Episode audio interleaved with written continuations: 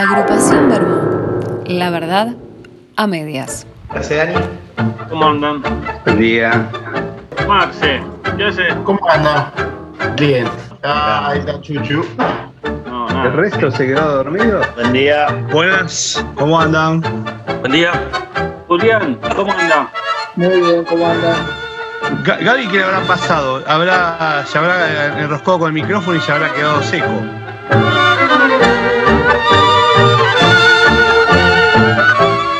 No, mira, esto es lo más sencillo que hay. Solamente con un salamín y un pedazo de queso, y a veces ni siquiera hace falta, o diría que no hace falta, nos juntamos a charlar, a reírnos, a contarnos cosas, en fin, a, a encontrarnos, a conocernos y por último querernos. Eso es el amor, nada más que eso.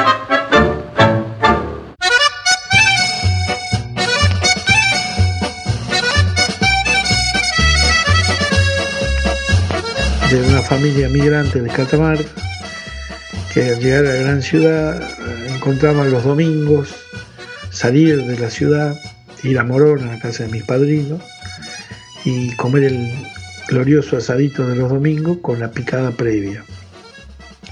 Y ahí con mi tía, que era hermana de mi abuela, mi madrina, y mi papá, nos preguntábamos, no, nos preguntábamos noticias del Pago, como hay una zama muy linda de, del bebé Ponti. Y bueno, y estaba la, la, el ritual de la picada, que era mientras íbamos temprano, entonces aprovechar el domingo, más cuando era invierno, así, aprovechar el día.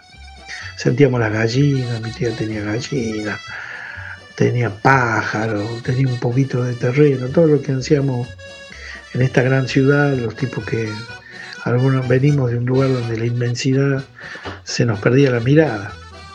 Y encontré años después, el, en esa forma de, de ritual de la vida cotidiana tan, tan importante para muchos de nosotros, en esa picada, salame, queso, aceituna, por ahí, papa frita, pero eran eso. Y a veces una mortadela rica que se encontraba. Y esto, un gancia con sodita, y después yo once, doce, ya empezaba a participar. No tanto por tomar, sino por participar y escucharlos hablar de fútbol, de política, con el Crónica, comprando el Crónica. Eh, en once mi viejo compraba la, el diario Crónica cuando iba con el tren y veníamos viendo ahí, hablando de fútbol, para después escuchar los partidos y ese ritual. Y bueno, eh, eso después de muchos años encontré hermoso relato, poema de Hamble, Lima Quintana, el gran poeta nuestro, que se llama Vino Blanco en Vasos Verdes, y dice así: a veces me gustaba sentarme con mi padre un, ante una breve mesa dispuesta entre las plantas. Con toda lentitud, mientras hablaba, él cortaba el pan en pequeñas porciones, con sus manos acostumbradas a acariciar la vida. Después vertía el vino blanco en vasos verdes y entre tranquilos sorbos decía: qué hermoso está el mediodía. No sé por qué una mañana de esas se fue a cortar el pan de la melancolía y a beberse el vino entre el rocío. A veces todavía me gusta sentarme con mi padre para contarle cómo va la vida. Cambio Lima Quintana. Y esto me pasa en, tiempo, en estos tiempos de la pandemia, donde yo estoy haciendo, digamos, el encierro, solo, y a veces algún domingo que estoy solo, sin mis hijos, este, le invito a mi viejo a que haga una picadita conmigo en barco.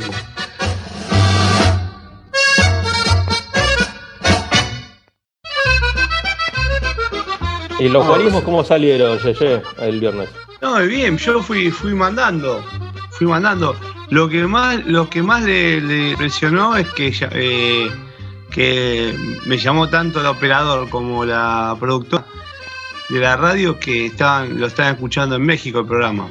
No sé quién puede escuchar, un borracho únicamente. Hay que poner música mexicana entonces, hay que poner música mexicana. Claro, mariachi. No, no, hay que sombreros mariachi y todo. Buscar la... Es un mercado amplio. Lo que pasa que el, el tema de, de México es el es como el lenguaje, ¿no? Yo me quedé en el lenguaje de Roberto Gómez Bolaño y parece que ya no se habla más así. No se dice más menso ni todas esas no, cosas. No. Ahora hay que ir por el pinche un poco, cabrón. Un poco atrasado, claro. Sí, hay que ir en busca... Claro.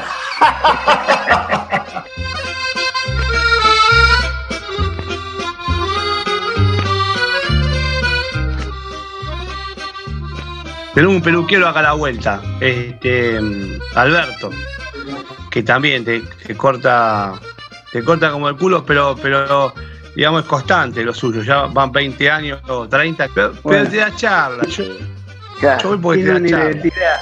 Estaba pensando, eh, Cunha, que el peluquero, es verdad, que es de Vélez, hace promo de hermanitos, pueden ir Dani y Julián, ahí capaz que le hace un precio... Por ser de Vélez y hermanito y... y hermanito, claro, doble, doble, doble combo. Yo hasta le, capaz que les paga por cortarle, pero no, no lo va a poder creer el tipo. Te, te, hace, te hace el corte amalfitari y te hace. No, pobre, los peluqueros... Eh, ya no, no voy más hace rato, yo se habrán dado cuenta. Igual podés ir a hacerte la barba, que ahora está de moda, ¿viste? La... Claro. Aparte, es como, es como, es como el vermú. Yo veo... Te lavan la barba, todos. Hay uno que dice barbería no sé qué, club de hombres, viste, como una cosa. Sí, si hay un comerciante, un comerciante cómplice, es el peluquero. Sí.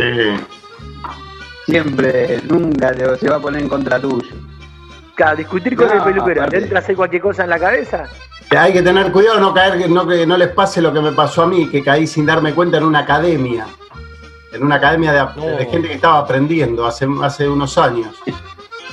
Entré y pe... no me di cuenta que era una academia. Y el tipo que me atendió me hizo atender por una chica que no estaba a la vista, estaban atrás en un cuartito. Y me dice, ¿qué te querés cortar? ¿Con un hombre o una mujer? Y yo, ¿cómo?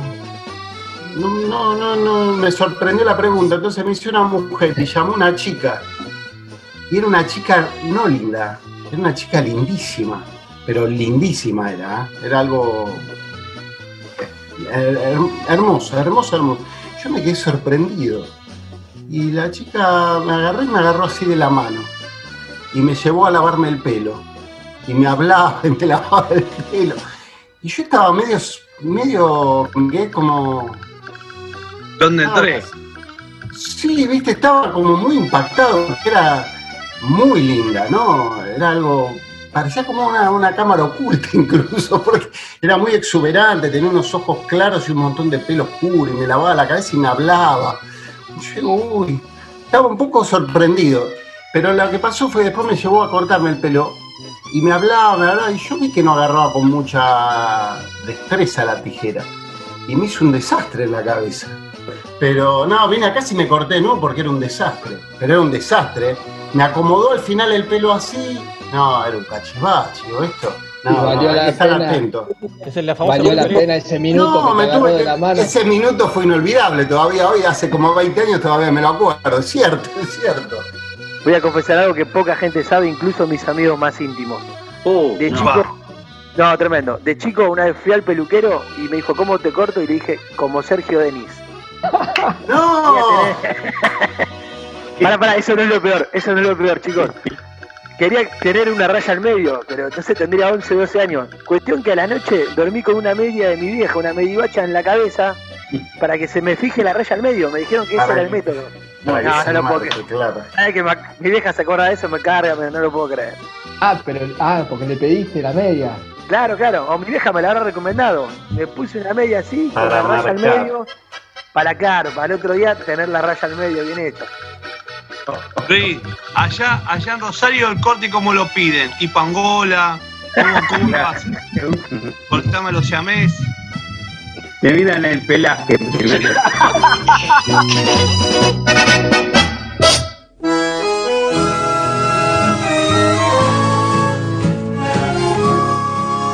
Cuando uno usa el calificativo mago, bueno, lo usa para decir que es un mago jugando al fútbol, un mago de las finanzas, eh, un mago en el amor. Bueno, nosotros tenemos un mago, Chuchulete. ¿Qué cuenta, Chuchu?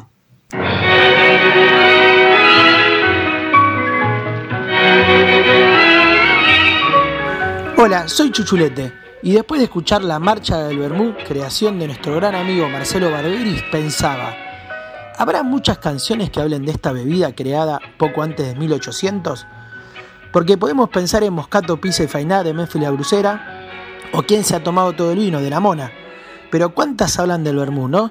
Y buscando encontré una banda que se titula, seguramente en homenaje a Vélez, Alaska. Escuchá lo que tienen para decir.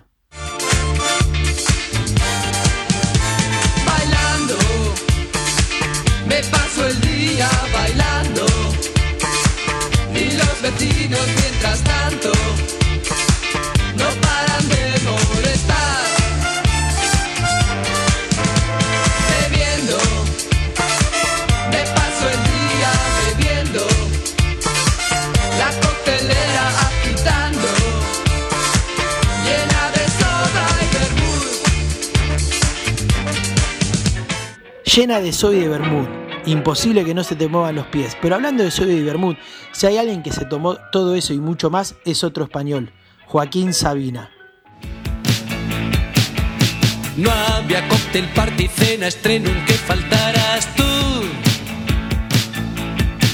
Por las noches en Bocacho y al Gijón para el vermut. Por suerte Joaquín ahora está más tranquilo, está más serrano. ¿Y vos, Ismael? ¿Tenés algo para decirnos de Bermud?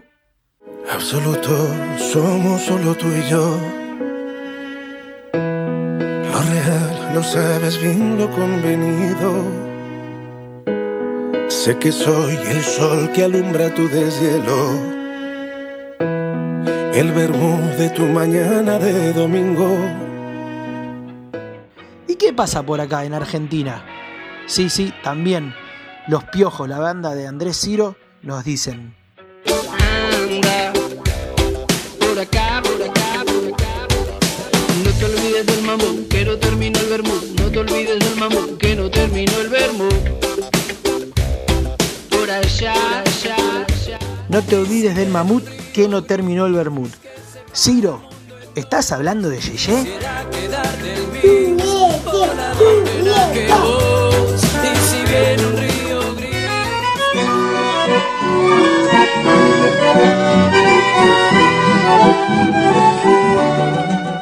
Vamos ahora con algunos mensajes de los oyentes. Programón, qué hermosa hora. Se me pasó aparte volando. Me, como me reí, me emocioné, me recontratransporté a la moconada de Remedios de Escalada. No, no, no, no tiene desperdicio, no tiene desperdicio. Porque aparte de eso, es como una re compañía. Te juro, terminó y dije, ¡ah, qué cortito! Eh, pero un abrazo enorme para todo, para todo el equipo. De verdad, de verdad, un, una sorpresa hermosa.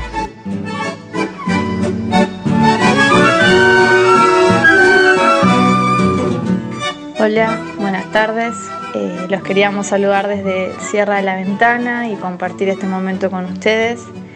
Estamos acá en el campo, al lado de la cocina leña, tomándonos un gancia y comiendo unos chorizos caseros que hicimos hace unos días.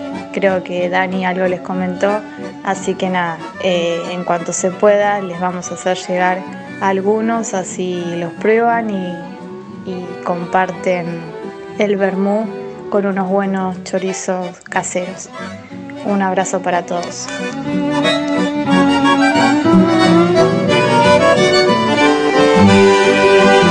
Bueno, este es un saludo para los amigos de Bermú Radio, agradeciéndole al querido Luis Minari, el gran actor argentino más y músico, percusionista. Un saludo grande, eh, cuidémonos, pensemos siempre en el otro y, como decía Atahualpa, que nos vaya bien a todos.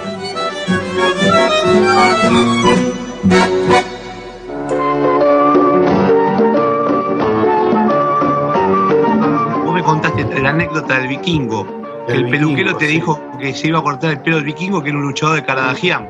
Sí, sí, sí, por, yo era chiquito. ¿Qué te pasó? Era chiquito y, y entraba por la puerta, entraba por la puerta, me disfrazaba de la momia y entraba siempre a la peluquería. Y me dice, Franco me llama y me dice, vení, vení, me dice, vos sabés, me dice, ¿quién se corta el pelo acá? No, eh, acá se corta el pelo el vikingo. ¿Me lo pongo? Sí, nada, nada, nada, sí, sí, yo te voy a avisar cuando venga. Entonces, bueno, pasó y yo iba, iba y yo ya no creía que estaba. Y un día me llama, me hace llamar, me dice, vení, vení, me dice, vení que se, se, ahí vino, vino el vikingo. Y yo fui. Y claro, el tipo estaba con una... no se veía nada. Uno de, de, cuando vas a una peluquería le conoces la cabeza, no sabes si tiene brazos, si tiene piernas, no ves nada, ves la cabeza. Era un tipo con una barba así. Y entonces yo le digo, le digo, ¿qué es el, usted es el vikingo? Me dice, sí, soy el vikingo, me dice. Le digo, uy, fírmeme un autógrafo. Entonces fui y sacó las manos de abajo de la... no me acuerdo, sacó de abajo de la manta y me firmó. Y dice, el vikingo, dice el, el, el autor. Y yo me fui contento. Me fui contento con el coso del vikingo toda la vida. Lo, lo tengo el autógrafo. Y bueno, la cuestión que eh, un día estaba, no me acuerdo con quién, le digo, no, pero yo tengo un autógrafo de... alguien que vino a casa charlando, que ya habían pasado como veinticinco años, treinta. Le digo, tengo un autógrafo yo de, de alguien de Caradagián. Entonces cuando se lo muestro, le muestro el autógrafo del vikingo. Le digo, ¿ves? El autógrafo es el vikingo.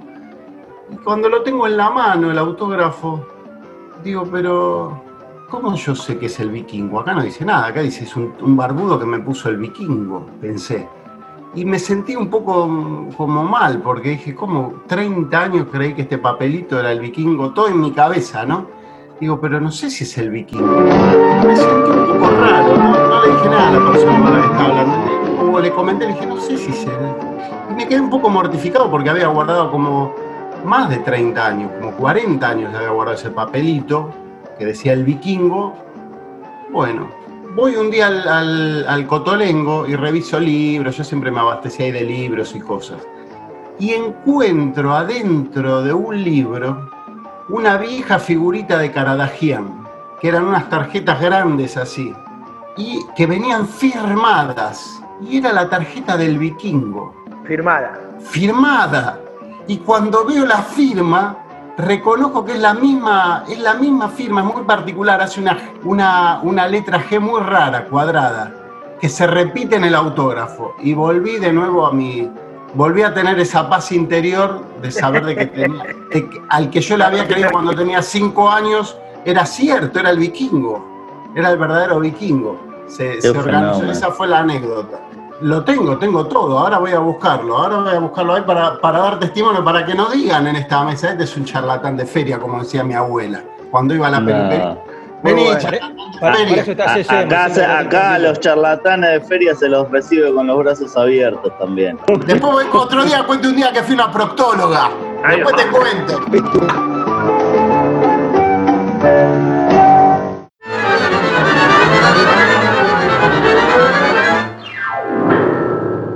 Agrupación Bermú, la verdad a medias. Bueno, para, para esta parte de, de Bermú tenemos... Eh, che, Dani, ponete dos sillas. Ponete dos sillitas de ahí, de dos banquitos. Vamos. No, banquito no, silla, trae las dos sillas, el banquito lo usamos nosotros. Va, se sienta Bermú, Julio Locatelli, Ricardo Benítez, etcétera, de La Flor y Nata. Así que bueno, bienvenidos muchachos. Salud la barra, buen día. ¿Cómo andan? Bienvenidos. Un gusto enorme. Andan, ¿se escucha bien muchachos? ¿Todo bien? Perfecto. Le, le, les quiero decir a, a los muchachos de La Flor y Nata que a veces esto se convierte en una especie de sesión de espiritismo, ¿viste? Si se escucha bien, da dos golpes. Y así, ¿viste? Paz y mediunidad. No, estamos ahí invocando a los espíritus. Escucha, para que nos... este, ya, si tu voz está entre los presentes, este, por favor, da dos golpes. Y está un... así, bueno. Eh... Luis está en modo... Luis, el amigo Luis está en modo Esteban Bullrich. Está como duro ahí. Está como un gato embalsamado. Sí.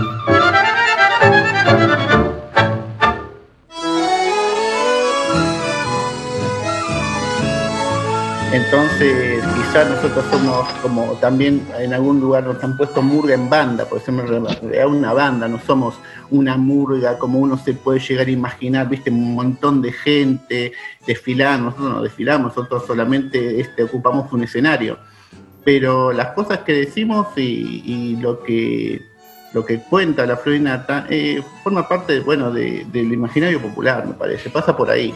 También es, es muy loco, por ejemplo, nosotros hace veinte años que estamos, y veinte años que, que ensayamos, por lo, por lo general una vez por semana, más o menos. Y vamos pasando por diversos lugares, digamos, ¿no? De, empezamos ensayando, hemos ensayado en la casa del papá de Marcelo, en la casa del tío de Marcelo, este, ensayamos en la casa de un tío mío, este, en la casa de un amigo. Y por ejemplo tenemos anécdotas, Hugo ha llegado a hacer, por ejemplo, a venir a ensayar y a traerse una parrillita chiquitita, eh, con carbón todo, pero sin avisarle a nadie, los chorizos y todo, y mientras y la llegaba, la armaba, la parrilla esas portátiles, ¿viste? Las que metés sí. en el auto, la llegaba, la armaba, qué sé yo, prendía el fuego y nos poníamos a ensayar y en el, a los qué sé yo, cuarenta minutos, una hora del ensayo, ya salía, hacíamos los chorizos, mientras él se, o sea, iba, ¿para qué voy a ver los chorizos? Entre tema y tema iba a ver los chorizos y salíamos, y salíamos y abríamos un vino, tomábamos vino, comíamos un choripán y después seguíamos ensayando, ya nos íbamos, ¿viste? Tenemos, tenemos mucha de esa cultura de, de, de... Es un lugar de encuentro, o sea, vuelvo a lo que a, a, a, la, a la premisa que es lo colectivo hacia lo individual, ¿viste? ¿Me entendés? Los proyectos cuando se hacen desde lo colectivo hacia lo individual, ¿viste? Eh, cuando todos nos juntamos para hacer algo, llámese la murga, llámese la Flor y Nata, llámese el barrio mismo, es un proyecto colectivo hacia lo individual, ¿viste?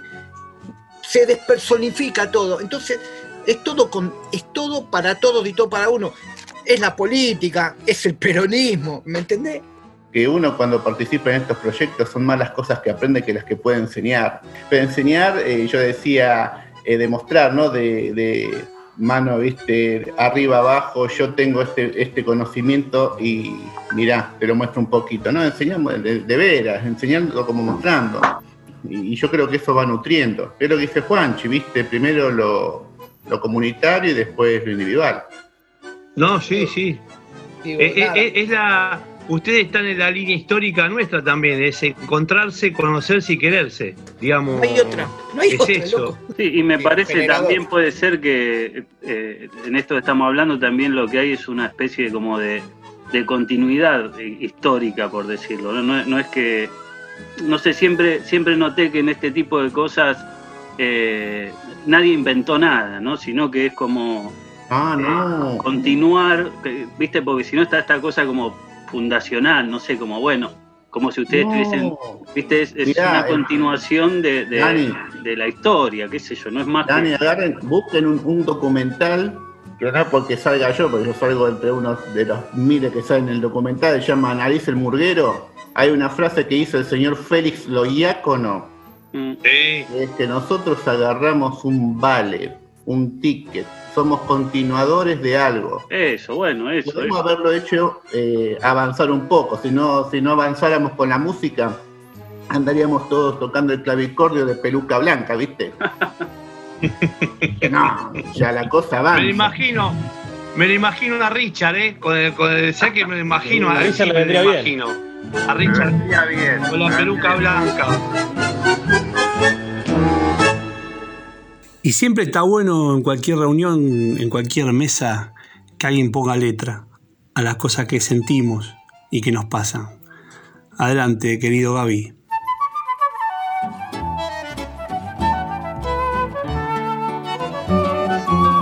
A veces ocurre que un hombre decide contar lo que respira la calle, lo que sueñan los soñadores, lo que persiguen las soñadoras. A veces sale una historia. Esta es una de ellas. Carlitos baja del acordero.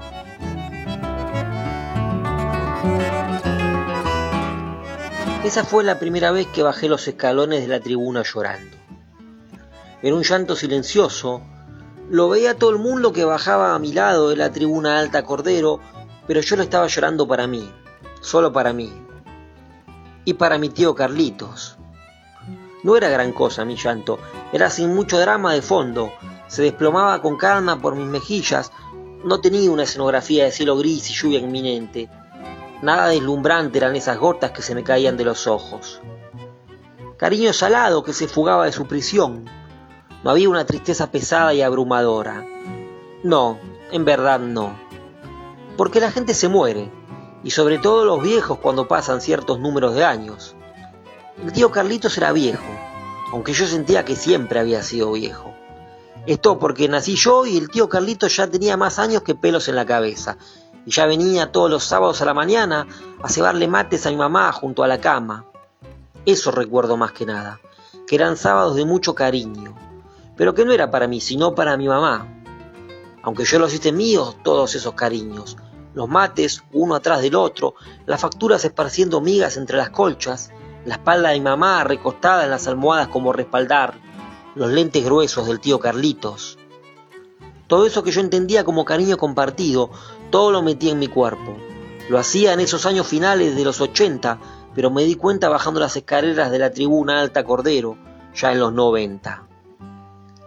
De muchas cosas hablaban mamá y el tío, pero a mí me quedó lo que se decía independiente, lo que se esperaba con mucha vocación por la esperanza de un equipo no tan brillante como en otras épocas. Lo que despotricaba Carlitos me quedó, de que jugaban mal, de que no jugaban bien, de que no podían ganar así. Y Bochini, los lamentos porque Bochini ya no estaba en la doble visera, y sí, chicos buenos, pero que no entendían lo que tenía que hacer un jugador de Independiente. Ahora es en mil novecientos noventa y cuatro. Y es la primera vez que yo bajo los escalones de la tribuna llorando. El interminable pasadizo de cemento gris que conecta la calle Cordero con la tribuna Alta Cordero. No lo hice cuando perdimos por penales ante el equipo del C A I Aymar en mil novecientos ochenta y nueve, ni cuando bajaba después de haber empatado otro partido más ante los vecinos de la otra cuadra, alargando el mito de los once años. Ni cuando Pablo Hervín retiró al Bocha, más de bruto que de pincharrata de ley. No lloraba yo. Pasaban cosas tristes en la cancha y algunas afuera de la cancha, pero yo no lloraba. Es una tarde de mil novecientos noventa y cuatro, es un día entre semana, creo que un miércoles. El estadio de cemento más viejo de Sudamérica, desbordado de gente, ya es un griterío solo de color rojo. El típico avión que hacía goles para que gritáramos los que afuera éramos de palo, ya había hecho el que correspondía a esa tarde de miércoles. Para nosotros maravillosa, para el pueblo boquense más de miércoles que nunca. Sebastián Rambert ya había hecho su vuelo, ahora tocaba festejar. Solo que el tío Carlitos no estaba, ya no estaba. Hacía muy poquito que se había volado de mi vida, y de los sábados a la mañana, y de todo ese cariño al costado de la cama de mamá. Esa fue la primera vez que bajé los escalones de la tribuna llorando, rodeado de alegría. Incluyendo la mía, bajábamos el tío Carlitos y yo de la Cordero. Yo llorando, él despotricando un tantito menos, pero recalcando que aunque ganando así, igual no se había jugado como Bochini nos había enseñado a todos los diablos. Carlitos baja de la Cordero. Agrupación Bermú. La verdad, a medias. En Radio Vientos al Sur.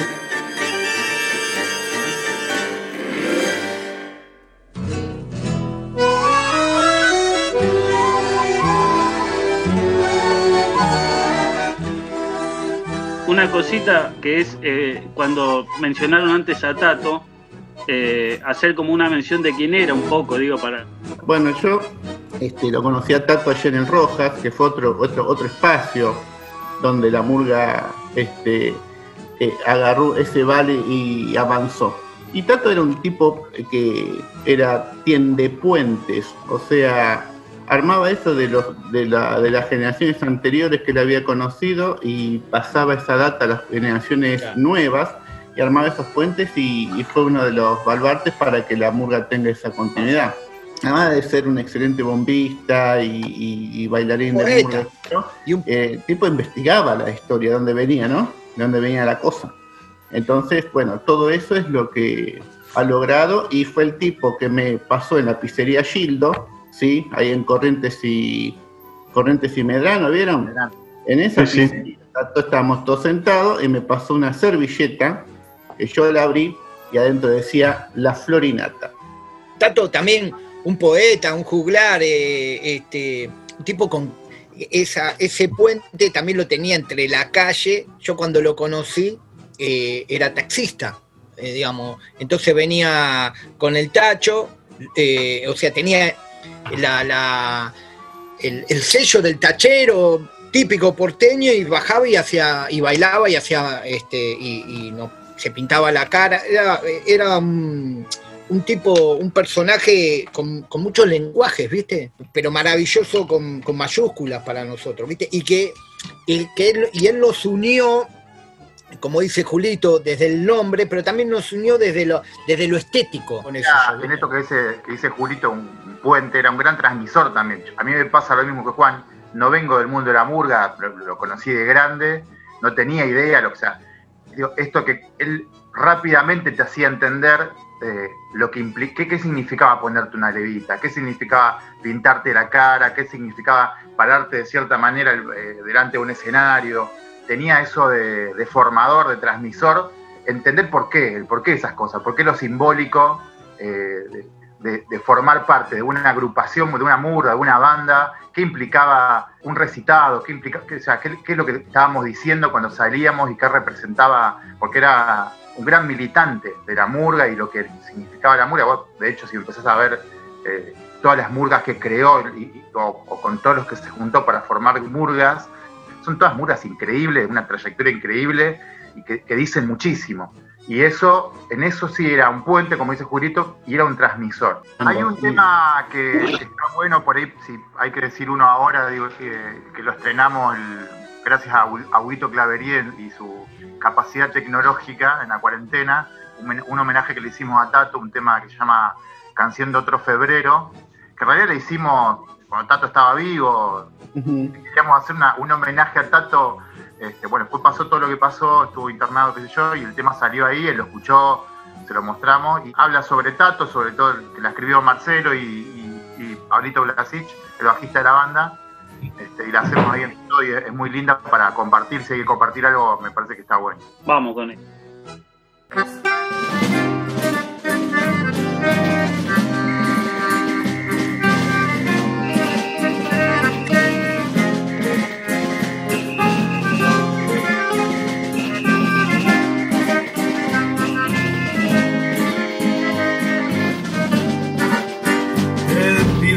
Se alborota en la vereda, la noche busca la nostalgia de un gotán. El mientras tanto se acomoda la galera y una sonrisa se le vuelve a dibujar. Pasaron tantos carnavales por sus ojos, tanto recuerdo de vereda y el domingo, y hoy mira al cielo y otra vez aquellas luces se le hacen flores colgadas de un violín. Y suena la canción de otro febrero carnaval, la cantan los que saben de esta historia sin final. Se mueve con el ritmo de una calle y un compás del barrio que se vuelve a enamorar.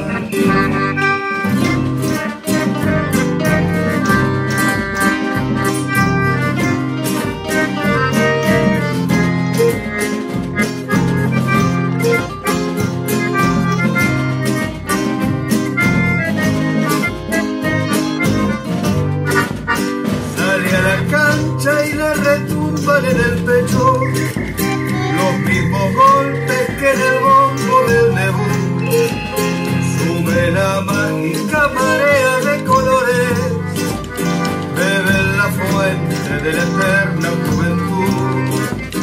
Cuando se vayan apagando por las calles antiguos fuegos del renovado ritual, mientras saluda desde el último escenario, ya está soñando volver a desfilar. Y suena la canción de otro febrero carnaval, la cantan los que saben de esta historia sin final. Se mueve con el ritmo de una calle y un compás del barrio que se vuelve a enamorar, del barrio barrio que se vuelve a enamorar, del barrio que lo vuelve a enamorar.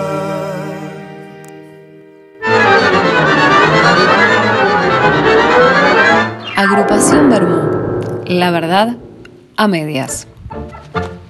Siguiendo con lo de lo, los eh, autógrafos, eh, yo les conté la otra vez eh, que yo cuando Titanes en el ring estaba en Canal once, eh, iba, mi, mi, la casa de mi abuelo estaba ahí a media cuadra y yo me iba todos los viernes y me plantaba desde temprano a esperar pasar a todos los luchadores y ahí juntaba autógrafos a lo loco y después entraba. Cuando iba a Mister Moto, que iba con la moto, con la, que iba por la vereda, con todos los pibes atrás, yo iba ahí en el grupo ese de pibes. Che, pará, ahí me acordé que tengo una remera de Huracán firmada por jugadores, y yo cuando me la firmaron pensé, loco, me, porque me la regalaron firmada, ¿cómo me arruinaron la remera? Eso, yo una camiseta no la hago firmar no, por, nadie, no por nadie. La remera está firmada por Shukuse Kato, un japonés que vino y jugó tres partidos. Y después abrió una pistolería. Sí, sí. E imagínate lo que fue para Shukuse Kato, firmó una camiseta. Yoye volvió a Japón, se lo contó todo el mundo. Claro. No lo puede creer. Claro. Aparte, aparte es Huracán, imagínate, los veintidós firmados con el mismo marcador. Ya las últimas diecisiete no se lee muy bien. Tenés que, tenés que adivinar de quién es la firma.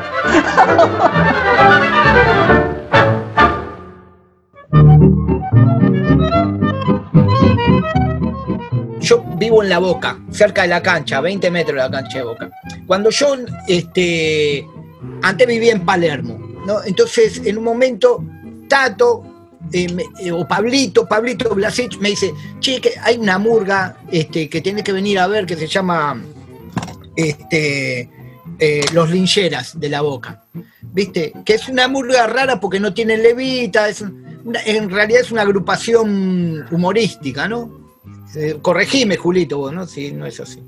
Este, entonces, yo vengo a verlo a La Boca, eran como doscientos tipos, y, y, y porque eran todos disfrazados de lo que sea, ¿no? Entonces había uno en una camilla y de repente iban a una camilla y sacaban como chinchulines y se los tiraban a la gente, era, era alucinante. Y había uno que venía con un carrito de supermercado lleno de botellas y unos bebés arriba y una radio, y digo, y un, era un linchera, ¿viste? Y digo, Pablo, me mató ese personaje, qué bueno. No, me dice Juan, ese es de verdad.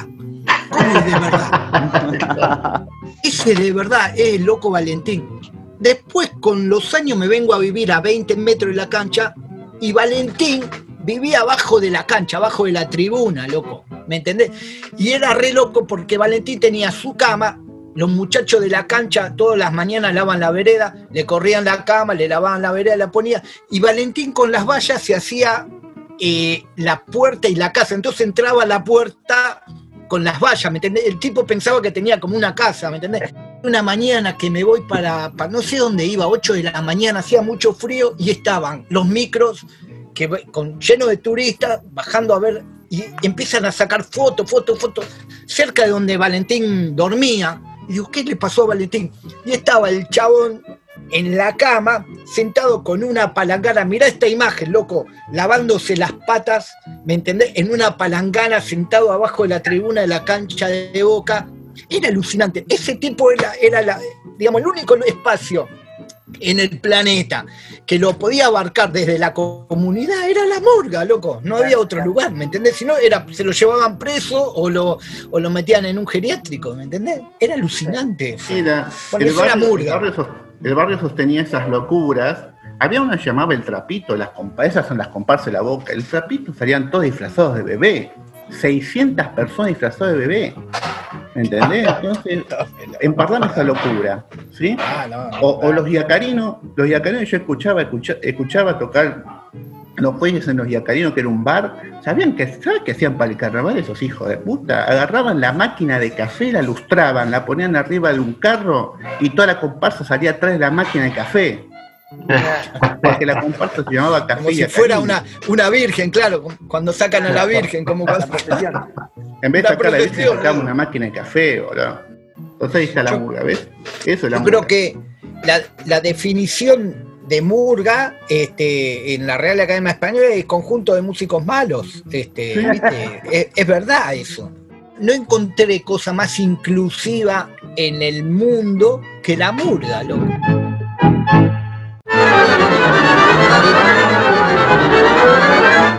Agrupación Bermuda. La verdad a medias. Bueno, muchachos, aprovechamos que, que se va Julio y nos vamos lo despidiendo de Bermuda a la Flor y Nata, que tiene un nombre hermoso para presentarlo, ¿no? Gracias por el convite. Muy lindo, gracias no, por, por venir. Gracias. Así que, bueno, nada, nos vemos. Un abrazo a todos. Dale, chao, loco, gracias. Salud, salud, adiós. Adiós. Chao, muchachos. Chao, chao, nos vemos. Nos escuchamos el próximo viernes. Chao, José. No. Chao, gente. Chao, gente de México. Nos esperamos.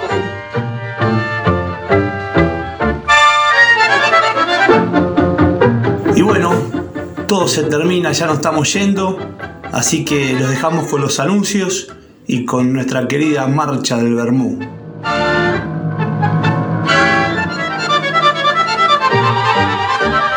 Participaron hoy en la silla invitada a La Flor y Nata, murga en banda.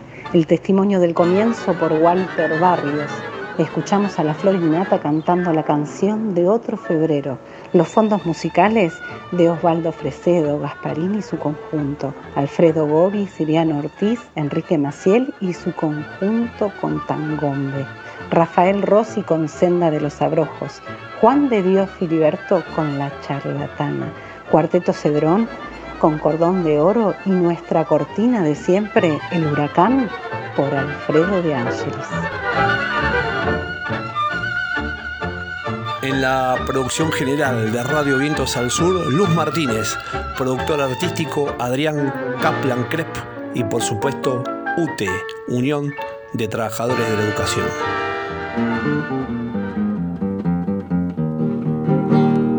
Cada domingo nos convoca una picada en el confín del viejo barrio de Patricio.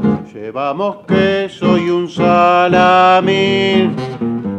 Dos horas antes del almuerzo, con la razón de un porque sí, nos encontramos para eso, para estar juntos y así decir las inclemencias del invierno, los azotes del calor, las amarguras del bolsillo y las penurias del amor, las combatimos con fiereza, nos vacunamos en salud y repelemos la tristeza, que soy salame, pan y vermú. Y derrotamos la tristeza, que soy salame. ¡Viva el verbo!